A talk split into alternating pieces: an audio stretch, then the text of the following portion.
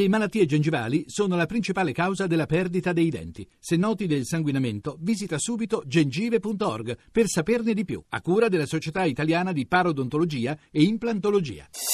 Voci del mattino. Buongiorno a Gianenrico Rusconi, storico, docente emerito di scienza politica all'Università di Torino. Professore, buongiorno. Sì, buongiorno a voi.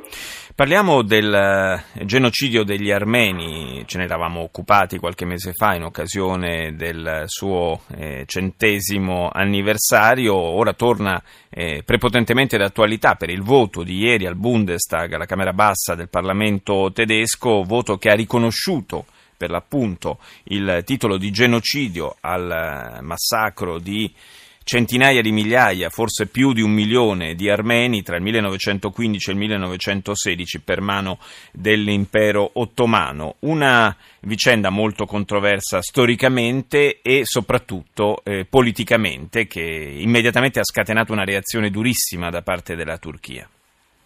Sì, certo, ma come lei ha già anticipato, eh, il problema del genocidio dal punto di vista diciamo, storiografico generale è tutto sommato risolto, salvo alcune eccezioni, cioè effettivamente quel massacro aveva quelle caratteristiche di genocidio dove questa espressione, come si sa, ma forse va ripetuta in queste ore, non è una generica imputazione di, di orrore, di violenza, è proprio un, un, crimine contro l'umanità perpetrato contro un popolo e quindi con alcune rilevanze giuridiche molto importanti e molto significative. È questo dettaglio che ha fatto, come dire, creare la vicenda. Il problema è perché ieri e perché la reazione turca. Allora, la seconda, su cui magari ci soffermiamo uh, subito dopo, sì.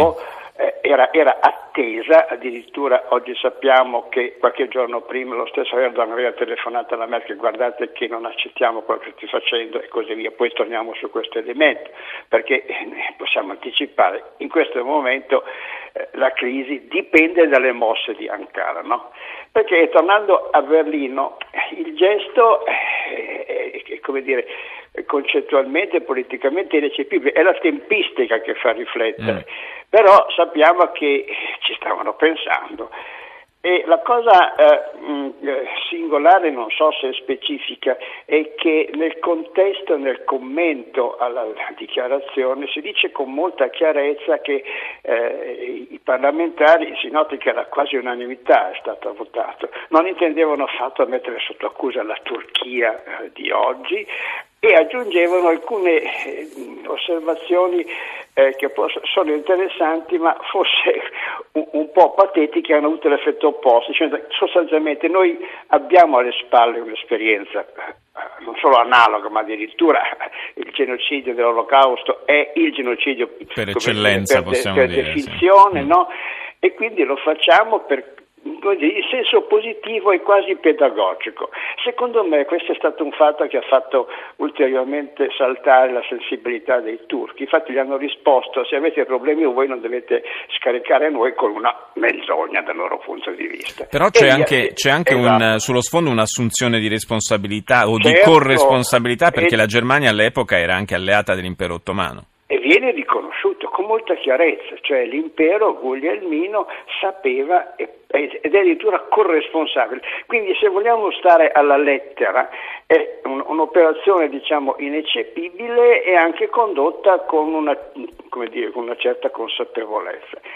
Ma tutto questo eh, dire, ha reso quasi più drammatico la contingenza che è di tutt'altra natura. Cioè, noi sappiamo che era in atto ma già negli ultimi tempi se ne discuteva, questo accordo proposto da Berlino eh, e accettato secondo me un po' troppo facilmente da Bruxelles eh, di finanziare la Turchia pesantemente perché tutto sommato tenga lì a casa sua sì. eh, la massa eh, de- dei siriani ma anche di tutti gli altri perché il problema è, è, è questo no? che che ci sono eh, milioni, non si sa, qui i numeri sono sempre discutibili. Comunque l'obiettivo era chiaro e in parte ha funzionato, cioè allontanare dalla strada danubiana questi migliaia e centinaia di migliaia di persone che si incamminavano verso la Germania e qui comincia l'equivoco, attratti dalla posizione eh, come dire, eccessivamente, così sembrava, benevola della Germania e così via. Quindi l'operazione è sembrata eh, per certi aspetti ragionevole ma anche cinica, perché qual è stato il risultato? Che sono rimasti eh, così in balia ai famosi nuovi muri, cioè come dire, ha peggiorato la situazione. Quindi il carattere eh, come dire, già eccezionale dell'evento si è caricato di, di componenti molto ambigue, no? Di Ma... cui cinicamente, secondo me, Erdogan ne ha approfittato. Professor Rusconi, la, la Turchia ha già richiamato l'ambasciatore eh, in Germania e ha annunciato anche che la, le reazioni, le ritorsioni non finiranno qui e questo eh. naturalmente allunga delle ombre anche proprio sulla tenuta di questo accordo tra Unione certo, Europea certo. e Turchia e, io mi chiedo anche quale possa essere l'accoglienza che questo voto al Bundestag eh, può avere eh, presso la, la, la folta comunità turca in Germania? Quanto sembra c'è già stata una reazione, però bisogna vedere perché eh, la, la, la, comunità turca in Germania è sempre stata eh, ragionevolmente, come dire, non so che aggettivo usare, attenta, benevola, eccetera, sulle tensioni con i curdi, ma rispetto al numero dei presenti, eh, si parla di un milione rotti se non sbaglio, se ne sono normalmente esattamente il numero, forse quasi due, era una comunità solida e ben integrata, perché per esempio le università, io stesso ho avuto una piccola esperienza, ha una quota di, di, di, di donne, di ragazzi e di ragazze turche ben integrati che parlano un tedesco, quindi eh, Probabilmente è un, è un, fattore che avrà molta importanza, ma io sono abbastanza, non dico pessimista, staremo a vedere in queste ore, perché eh, dire, la, responsa- la, responsabilità, insomma, eh, la prima mossa l'ha in mano Erdogan. E qui introduco un altro elemento, eh, che Erdogan da qualche tempo sta facendo una politica,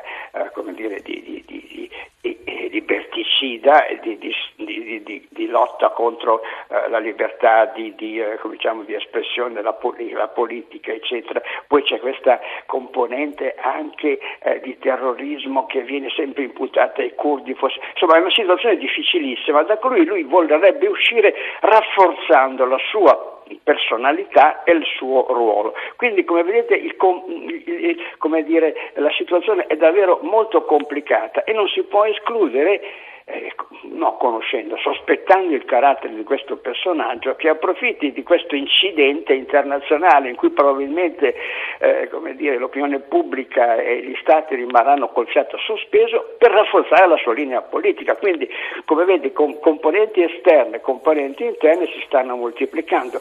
Questo nodo lo vedremo sciogliere, si spera, eh, nelle prossime ore, se non ora, nei prossimi giorni, perché è chiaro che non si può andare avanti molto in questa situazione va aggiunto con la solita nota triste che finora silente è Bruxelles. Eh, la Commissione, che pure si era impegnata eh, anche in questa operazione com- comprensibile ma discutibile sì. di, di, di, di, usare la Turchia, se c'è deve battere un colpo, altrimenti non, non, non, capisco proprio che cosa serve questo, perché ci vuole un mediatore autorevole e, dire, e, e, naturale, tra virgolette, e dovrebbe essere a questo punto la Commissione. Quindi nelle prossime ore, nei prossimi giorni, stiamo a vedere se questa incredibile vicenda, inattesa fino a qualche giorno fa, almeno per noi dall'esterno, eh, si risolva. Ma sviluppi, so. sviluppi certamente importanti, con ricadute importanti anche per tutta l'Europa. Grazie al professor Gianni Enrico Rusconi, linea al GR1, noi ci sentiamo intorno alle 7.37.